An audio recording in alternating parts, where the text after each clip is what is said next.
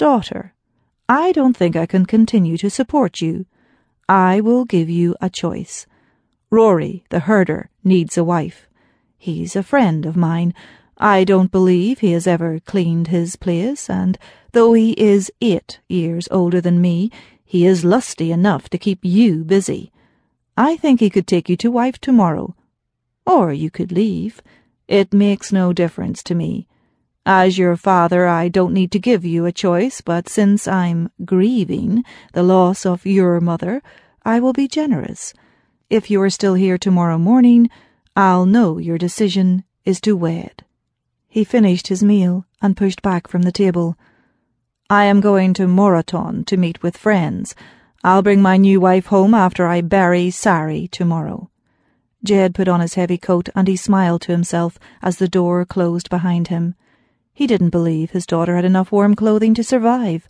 She would either set out tonight and freeze to death, or would stay and leave with Rory tomorrow.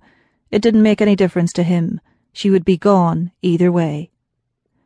Marisily cleared the table, giving her father time to go down the trail to town, keeping an eye on the window until he disappeared from sight. There was no way she was going to remain. Angry at her father's offhand comments, total insensitivity, and arrogance, she was also fully aware of her danger. Marisily was very lucky that her father had given her a choice. She had been thinking about where she would go. There was a place that she had seen several years ago. At the time, Jed had been gone on a journey to obtain yarn spun in Assalee. Sari and Marisily had ranged miles from the cabin picking berries. They had separated to cover more area. Marisily thought hard about where the place was.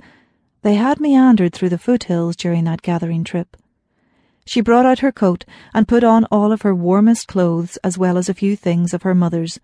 Her father would never allow her to leave with anything he deemed his property, and that included everything in the home. Marisily knelt by her bed, and rolling back the rug, she removed the floorboard. Pulling out a heavy knitted hat, scarf, and gloves that she had made for her mother's upcoming birthday, she donned them. Her mother would be happy that she was using the gift to survive. Quickly, Marisily emptied her secret cubbyhole of her journal and other small treasures. Gathering what she could carry that she felt her father wouldn't miss, Marisily stepped outside and disappeared from her childhood home. She had no intention of ever coming back.